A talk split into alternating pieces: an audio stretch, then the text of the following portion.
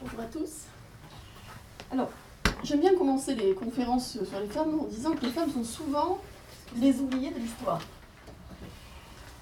Malheureusement encore. Cette formule est toujours valable, je ne sais pas pendant combien de temps je l'utiliserai pour commencer. Je peux me mettre là? Excusez-moi, c'est excusez-moi. Je peux me mettre à côté? Oui, oui, monsieur. Donc, euh, l'histoire académique, on sait, euh, l'histoire bataille, met l'accent sur euh, les faits d'armes, les faits politiques, les faits militaires, ce qui fait que ça donne la part belle aux hommes quand on étudie l'histoire. Donc finalement, les femmes sont toujours en second, voire absentes des récits à la fois scientifiques, mais aussi des récits érudits sur les villes et les pays. Mais les documents manquent en fait pour faire aussi l'histoire des femmes. On manque cruellement de documents, c'est pour ça qu'on cherche souvent des archives sur les femmes, on cherche des archives papier, des archives privées, mais aussi on s'aperçoit que les archives audiovisuelles sont fort précieuses pour raconter cette histoire des femmes, pour en plus la donner à voir et donner cette histoire à entendre. L'histoire devient vivante avec les images, comme on va le voir au fil de cette conférence. Donc, notamment l'histoire vivante de l'émancipation des femmes au cours du XXe siècle, puisque nous allons remonter jusqu'en 1900, euh, jusqu'à l'époque actuelle. Nous allons faire donc un voyage ensemble à travers le temps et les lieux, au fil des images d'archives, des reportages et des témoignages, qui sont aujourd'hui de véritables documents d'histoire pour l'historien et pour tous ceux qui s'intéressent à l'histoire des femmes. Il faut euh, rappeler, pour la diffusion de ces documents, que jusqu'aux années 60, les, euh, les, reportages sont plutôt diffusés dans les euh, cinémas. Et donc, c'est à partir des années 60 que... C'est à partir des années 60 que les. Je sais plus ce que je disais. Que, la télé arrive dans les foyers et qu'à ce moment-là, l'information est plus importante. Donc c'est évident que les reportages que nous allons voir donnent une tribune aux femmes pour s'exprimer, mais il faut limiter, j'allais dire, d'un point de vue historique au niveau de la diffusion, puisque c'était finalement les gens qui allaient au cinéma qui avaient accès à cette information. On n'était pas encore à l'ère d'Internet à l'époque. Mais à partir des années 60, la télé permet une plus large diffusion de ces informations. Donc si on commence au début du XXe siècle, on s'aperçoit que l'image idéale de la femme, en tout cas celle que promeut la société, c'est euh, la femme au foyer, qu'on appelle aussi la fée du logis, la bonne épouse, la bonne mère, la bonne maîtresse, pas, de Marseille, la, bonne mère de famille, la bonne maîtresse de maison, l'image de la femme, mère de famille, dont l'essentiel du temps est consacré aux tâches domestiques. Or cette image, on pourrait dire, dans l'idéal sociétal, perdure jusqu'aux années 60. Donc, c'est pas très facile de tourner avec le micro en fait. Je vais m'organiser. Cette image de la femme aidée à la mise à l'honneur dans. une solution. Dans, dans les salons d'art ménagers, je vais, je vais, essayer, on va voir. Dans les concours réservés aux femmes, dont on va voir les images, les concours de la bonne ménagère ou de la fée du logis, très sérieux avec des épreuves euh, locales, régionales et la, la finale nationale, sorte de Miss Ménagère avant Miss France. Vous verrez. Il y a euh, deux documents, un document non sonorisé qui est le seul euh, de cette conférence, les autres sont tous sonorisés. Donc le premier est non sonorisé, le second est sonorisé. Donc vous verrez les défilés de jeunes filles tout habillées pareil, avec un numéro, qui défilent avec leur poulet frit ou leur plat de truite. Donc c'est intéressant de voir tout ce qu'on attend en fait de la jeune femme, idée, jeune future épouse idéale. Et donc euh, le bouquet de fleurs, on change un enfant, etc. Tous les actes que doit faire une femme à cette époque-là que l'on attendait. Les dames de société euh, assistent nombreuses à ces événements et les jeunes femmes gagnent euh, de l'électroménager, ce qui permet bien sûr de l'émanciper puisque la femme avec l'électroménager n'a plus fait moins de choses ménagères, on va dire. Mais bon, dans l'idéal de cette époque-là, le temps libéré par l'électroménager sert pour l'éducation des enfants et pour le reste des tâches euh, familiales. Ce n'est pas forcément pour aller travailler. Donc il ne faut pas non plus exagérer cette émancipation, mais l'électroménager, on sait, est un tournant dans l'histoire des, femmes. Donc nous allons apprécier euh, les images de ces concours ensemble. C'est en fait l'idéal bourgeois hérité du 19e siècle, où euh, la femme est élégante, féminine, elle éduque ses enfants, fait honneur à son mari lors des réceptions, elle sait recevoir, donc elle a une certaine culture, une certaine présentation. Donc, le meilleur allié de la femme, à partir du moment où elle veut un certain maintien, c'est le fameux corset. qui est à la mode à partir du 19e siècle. Surtout, il se répand à partir du milieu du 19e siècle. La publicité dit qu'il est le transformeur, le transformateur idéal qui prépare et complète la beauté féminine. Le port des corsets se généralise au cours du 19e siècle, son port se multiplie au début du 20e siècle. L'augmentation est exponentielle et euh, l'enjeu économique également. Mais le port du corset fait vite débat, notamment euh, dans les milieux euh, médicaux. Mais ces débats n'empêchent pas que le corset continue à être porté. Peut-être qu'on se souvient euh, que ce corset est porté un peu partout dans les pays occidentaux. On se souvient du début d'Autant d'emporte le vent, où Scarlett O'Hara demande à Mama de serrer son corset jusqu'à l'étouffement. Donc c'était vraiment emblématique donc, du, milieu du 19e siècle, et ça reste encore le cas dans la première partie du 20e siècle. Mais certains vont vite dénoncer cette pratique finalement qui fige l'esthétique de la femme et qui devient un symbole des contraintes que la société lui impose. Ça devient un combat féministe de remettre en cause ce corset comme on va le voir euh, sur les images. Et les femmes militent pour une émancipation physique, du physique, le droit de faire ce que l'on veut, euh, de son corps, de porter ce que l'on veut, qui met finalement, euh, qui ouvre la voie à une émancipation morale et sociale, une libéralisation du corps pour une libéralisation des pratiques et des mœurs. Dès la belle époque, la revendication commence. On va voir des, images de 1900. Le montage et les commentaires seront de 1936, mais les images elles-mêmes seront de 1900. Les femmes vont demander de ne plus être obligées de euh, répondre aux normes de la société, de ne plus être forcément une fédologie. Elles vont demander une liberté d'action, des pratiques de nouvelles activités, notamment sportives.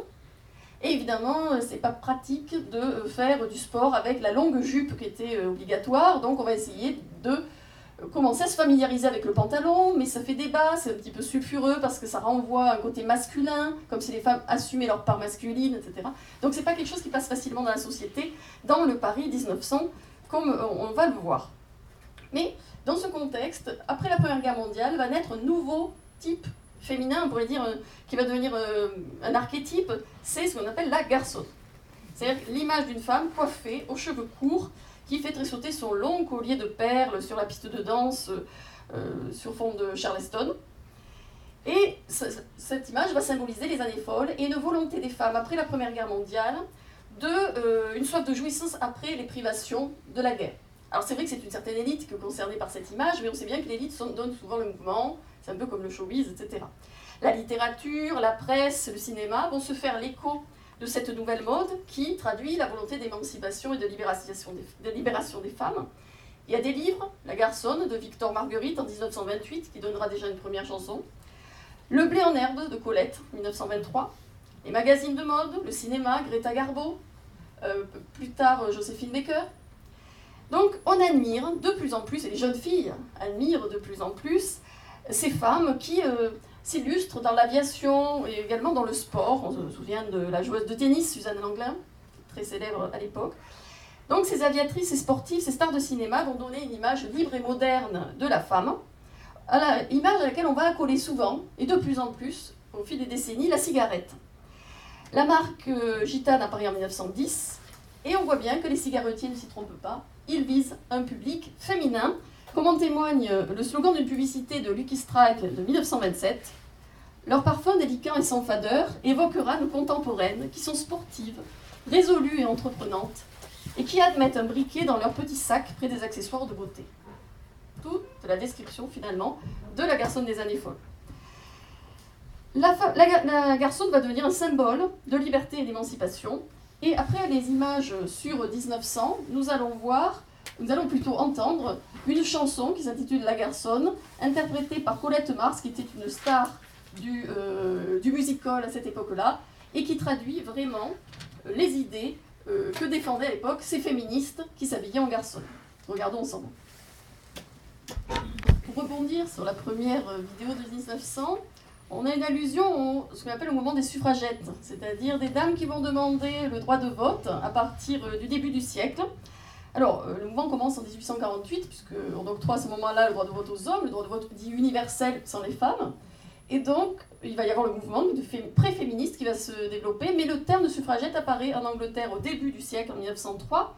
Et les premières manifestations sous ce thème-là ont lieu en 1908 en, France. Alors c'est vrai qu'on va vite arriver à la Première Guerre mondiale et les espoirs sont grands pour les femmes après la guerre. Parce que les, femmes ont remplacé les hommes dans les usines, dans des postes politiques, elles ont su s'adapter, elles ont su tenir la société quand les hommes n'étaient pas là. Les veuves de guerre sont devenues chefs de famille à part entière, donc elles ont tenu le rôle des hommes, donc elles ne comprennent pas pourquoi elles ne pourraient pas voter comme les hommes, puisqu'elles ont fait preuve de leur capacité et surtout de leur engagement pour la société. Donc la société doit bien leur rendre en écoutant leur voix. Donc, en plus, de nombreux pays, dès 1918-1919, vont donner le droit de vote aux femmes. On a pas très loin donc l'Allemagne, les Pays-Bas, la Belgique, le Luxembourg, la Suède, mais aussi les États-Unis et la Nouvelle-Zélande. Et même le pape, Benoît XV, se prononce officiellement pour le vote des femmes dès 1919. Donc on pense qu'en France, on va pouvoir faire la même chose. Cependant, la presse est quand même très divisée. On voit bien que les médias ne sont pas forcément favorables au droit de vote des femmes. Vous verrez sur les archives euh, télévisuelles, peut-être que la télé est un peu plus favorable. Mais la presse est beaucoup plus partagée. je cite un extrait de 1918 où le journaliste dit D'aucuns estiment que les femmes ne doivent pas se mêler des luttes et que leur ambition doit se borner à la maison. Leur tâche d'épouse et de mère est assez grande et assez belle pour remplir toute leur existence. Pourtant, dès 1919, il y a des projets de loi en faveur du droit de vote des femmes qui sont acceptés, qui sont votés à la Chambre des députés. Et ça, on ne le sait pas forcément. C'est-à-dire que la Chambre des députés, qui n'était composée que d'hommes, avait adopté le droit de vote des femmes, et c'est le Sénat qui a rebloqué à trois reprises, 1922, 1931, 1935. Le Sénat donc refuse d'avaliser le vote de la Chambre des députés. Donc en France, on prend du retard. La France, pays des Lumières, de la Révolution 1789, des droits de l'homme, mais pas de la femme, visiblement, le pays est en retard par rapport aux autres pays européens. Et aux élections de 1936, les suffragettes décident de ne pas se laisser faire. Elles vont organiser un vote euh, illicite, interdit, avec des urnes de fortune.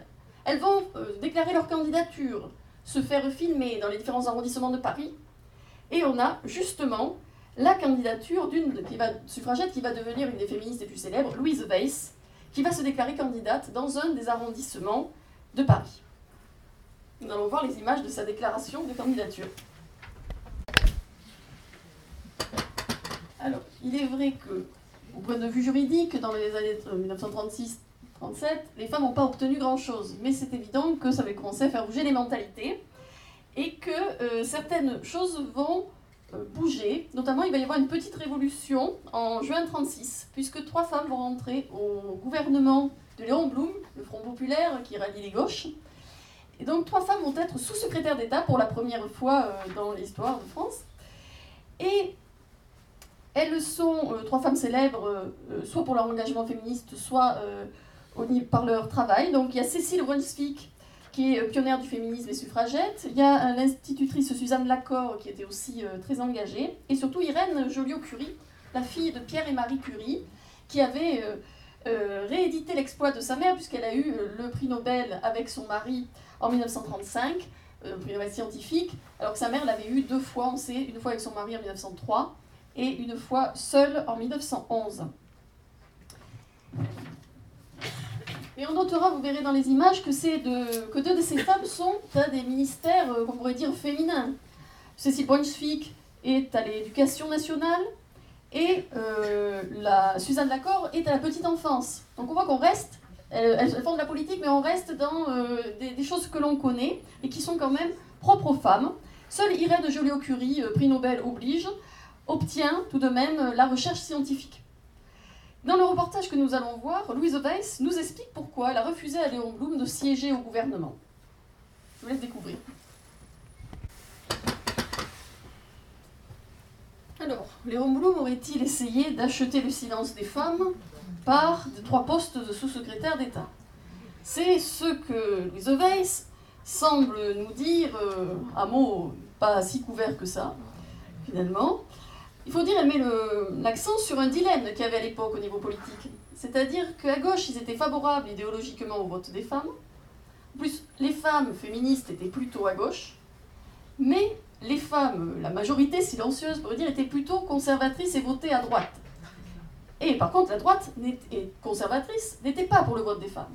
Donc la droite ne donnait pas le vote aux femmes par idéologie. La, la, gauche ne donnait pas le vote aux femmes parce que sinon, elles auraient voté à droite et ils auraient pu être réélus. Et on, pensait qu'elles étaient influencées soit par leur mari et surtout par les curés à l'époque, c'est ce qu'on disait. Donc, là, on voit bien que ce dilemme était clairement affiché et que c'était pour des raisons pragmatiques que finalement la gauche ne votait pas le droit de vote des femmes. C'est peut-être pour ça que Mme Joliot-Curie, ayant compris la supercherie, euh, part dès septembre 1936 du gouvernement. Et d'ailleurs, Léon Blum, dans son deuxième gouvernement, ne prendra plus de femmes. Donc il n'a pas réitéré l'expérience. Il faudra attendre la Seconde Guerre mondiale pour que vraiment le droit, de vote soit acquis par les femmes en France. Le 5 octobre 1944, euh, la presse titre Les femmes seront électrices et éligibles. Elles pourront voter dès les élections municipales et départementales d'avril 45. Les femmes, les femmes vont donc aller aux urnes, comme on va voir. Hommes et femmes vont aller ensemble voter, à égalité, à bulletin secret pour pas qu'il y ait d'influence. Les journalistes vont être nombreux pour filmer l'événement et nous avons les images. Et nous enchaînerons sur une petite vidéo très intéressante euh, qui nous raconte ce qui s'est passé dans un village qui s'appelle Échigé, une commune de 150 habitants en Côte d'Or, qui euh, a vécu une histoire un peu particulière, puisque le conseil municipal élu en 1945 est 100% féminin. Donc 9 conseillères municipales sur 9, c'était un petit village, et ça va déclencher une véritable guerre des sexes électorale dont nous avons les images.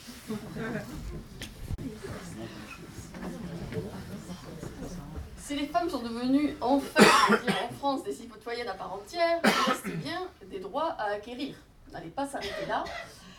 Il fallait notamment euh, acquérir l'égalité au sein de la société et au sein du couple. Une émancipation professionnelle et juridique attendue depuis longtemps.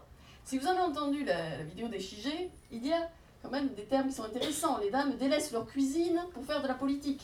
Donc le commentateur sous forme humoristique nous donne quand même des, euh, prononce des, phrases qui ont des allures un peu de stéréotypes de genre. Finalement, on voit bien qu'au niveau de la société, tout le travail reste à faire par cette vidéo.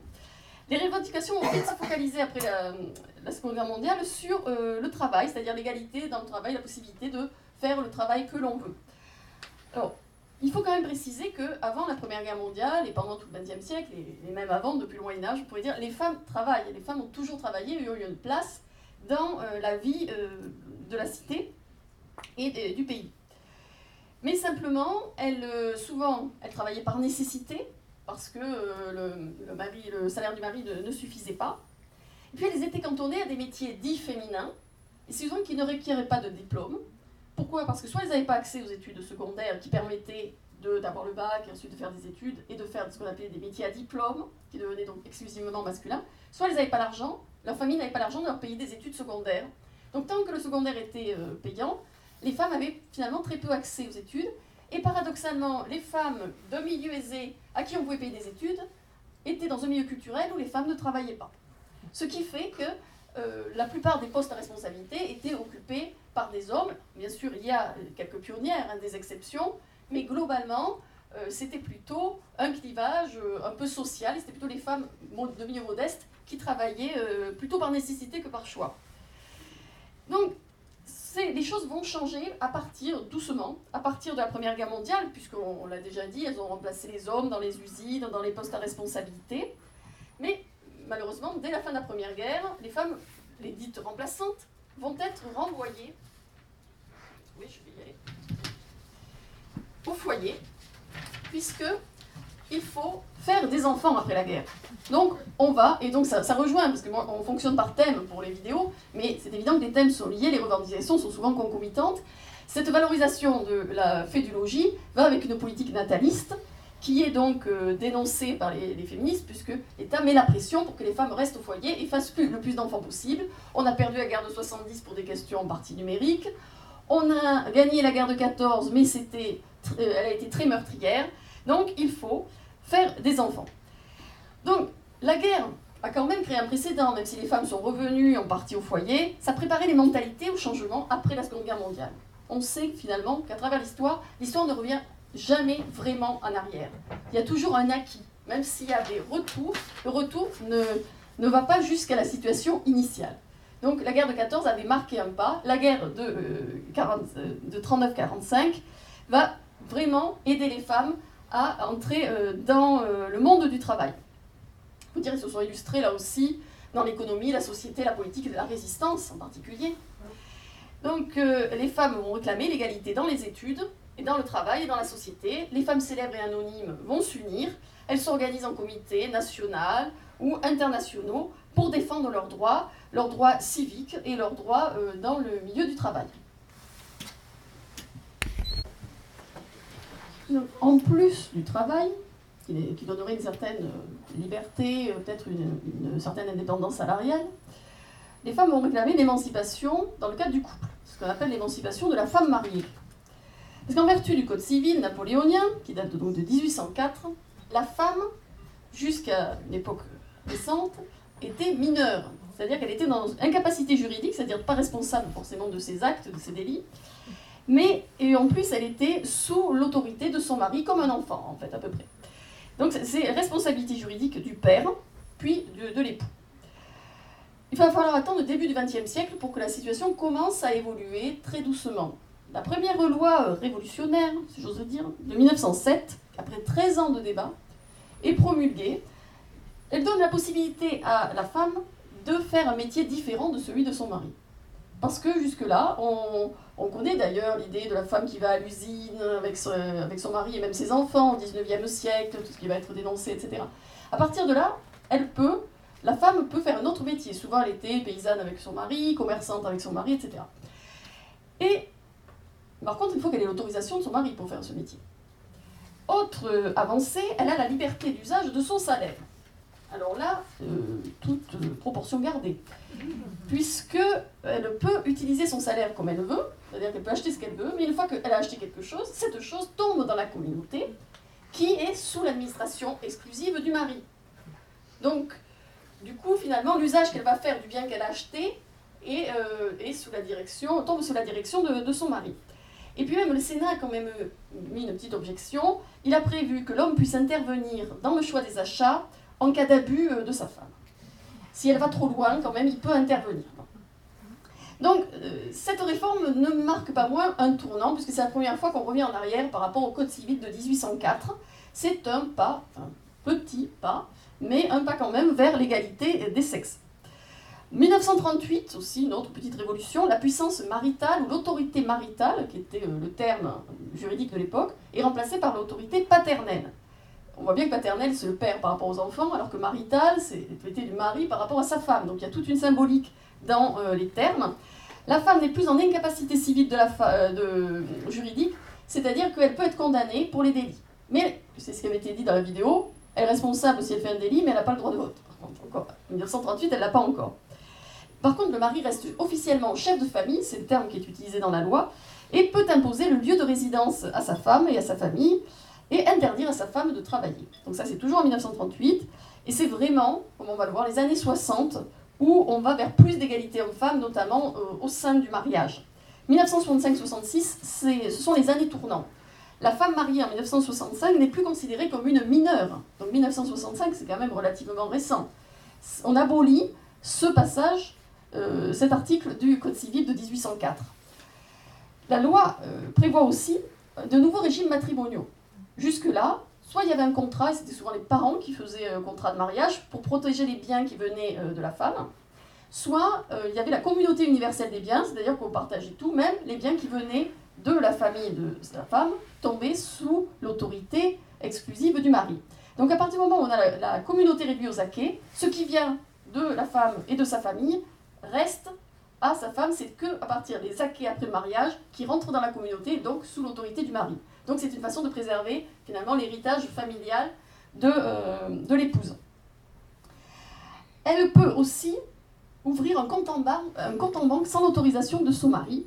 Et cette loi donc, de 65 est complétée par la loi de 66 qui va bien avec, puisque c'est celle qui autorise une femme à faire une activité professionnelle sans demander l'avis de son mari, puisque jusque-là, c'était lui. On n'avait pas besoin de produire une autorisation pour euh, travailler, simplement le mari pouvait s'y opposer. Donc nous allons voir deux extraits qui traitent de la réforme des régimes euh, patrimoniaux. Oui, pardon, trois extraits qui traitent. Euh, les deux premiers traitent de la réforme de 65-66 et le, troisième est une interview de Odette Launay, qui était députée et rapporteur de cette loi en 65 et qui témoigne donc de son expérience. 65-66. représente un véritable pas vers plus d'égalité homme-femme à l'intérieur du mariage. D'autres lois vont suivre, notamment en 1970 avec la suppression de l'autorité paternelle qui, qui est remplacée par l'autorité parentale. Ça veut dire qu'à ce moment-là, c'est les parents qui partagent l'autorité sur les enfants. On supprime la notion de chef de famille. Finalement, les deux sont chefs de famille ensemble. Et on a trouvé une vidéo qui résume les acquis finalement de la fin des années 60 du point de vue euh, des rapports euh, hommes-femmes au sein du couple. Mais les années 60-70 représentent un véritable tournant.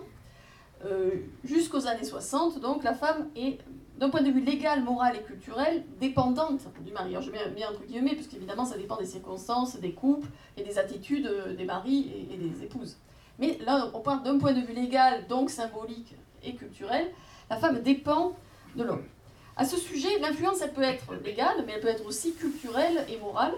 On a un exemple intéressant, on a retrouvé le témoignage assez étonnant d'une dame qui allait devenir, qui va devenir très vite une grande figure du féminisme, et qui se confie à Henri Chapier dans son émission culte qu'on appelait Le Divan.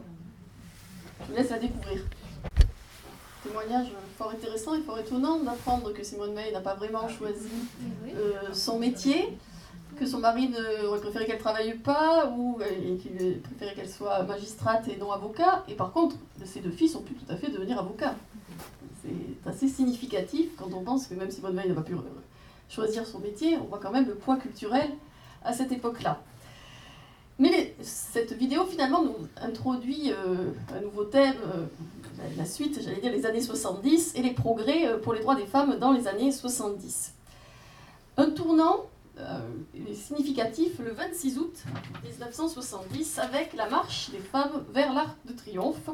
Une dizaine de manifestantes déposent ou essaient d'aller déposer une gerbe aux soldats inconnus elles sont armées de banderoles avec des slogans qui font date Un homme sur deux est une femme ou Il y a plus encore inconnu que le soldat inconnu, sa femme.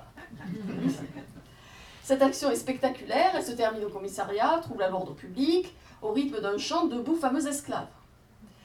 Donc un nouveau féminisme fait son apparition, la presse titre La naissance du MLF et Libération des femmes, année zéro.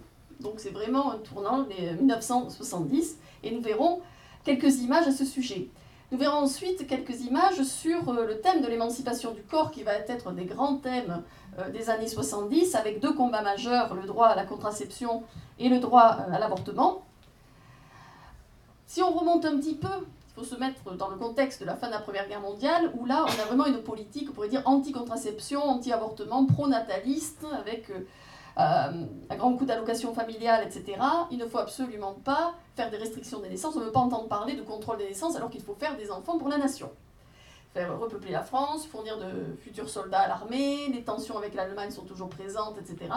Donc dans ce contexte, euh, l'avortement non seulement est interdit, il est considéré comme un crime, il est poursuivi, etc. Et donc il va falloir attendre la Deuxième Guerre mondiale pour voir une évolution. Après 1955, on autorise l'avortement seulement thérapeutique. Et 1956, on fonde la maternité heureuse qui devient très vite le planning familial. Alors ça c'est très intéressant puisqu'on passe de la maternité heureuse au planning familial. Ce n'est pas du tout la même symbolique vis-à-vis des femmes. Dans, un cas, on accompagne les femmes dans la maternité, dans son rôle naturel. Dans le second, on accompagne les femmes dans son choix de maternité ou pas. Ce qui n'est pas du tout la même chose.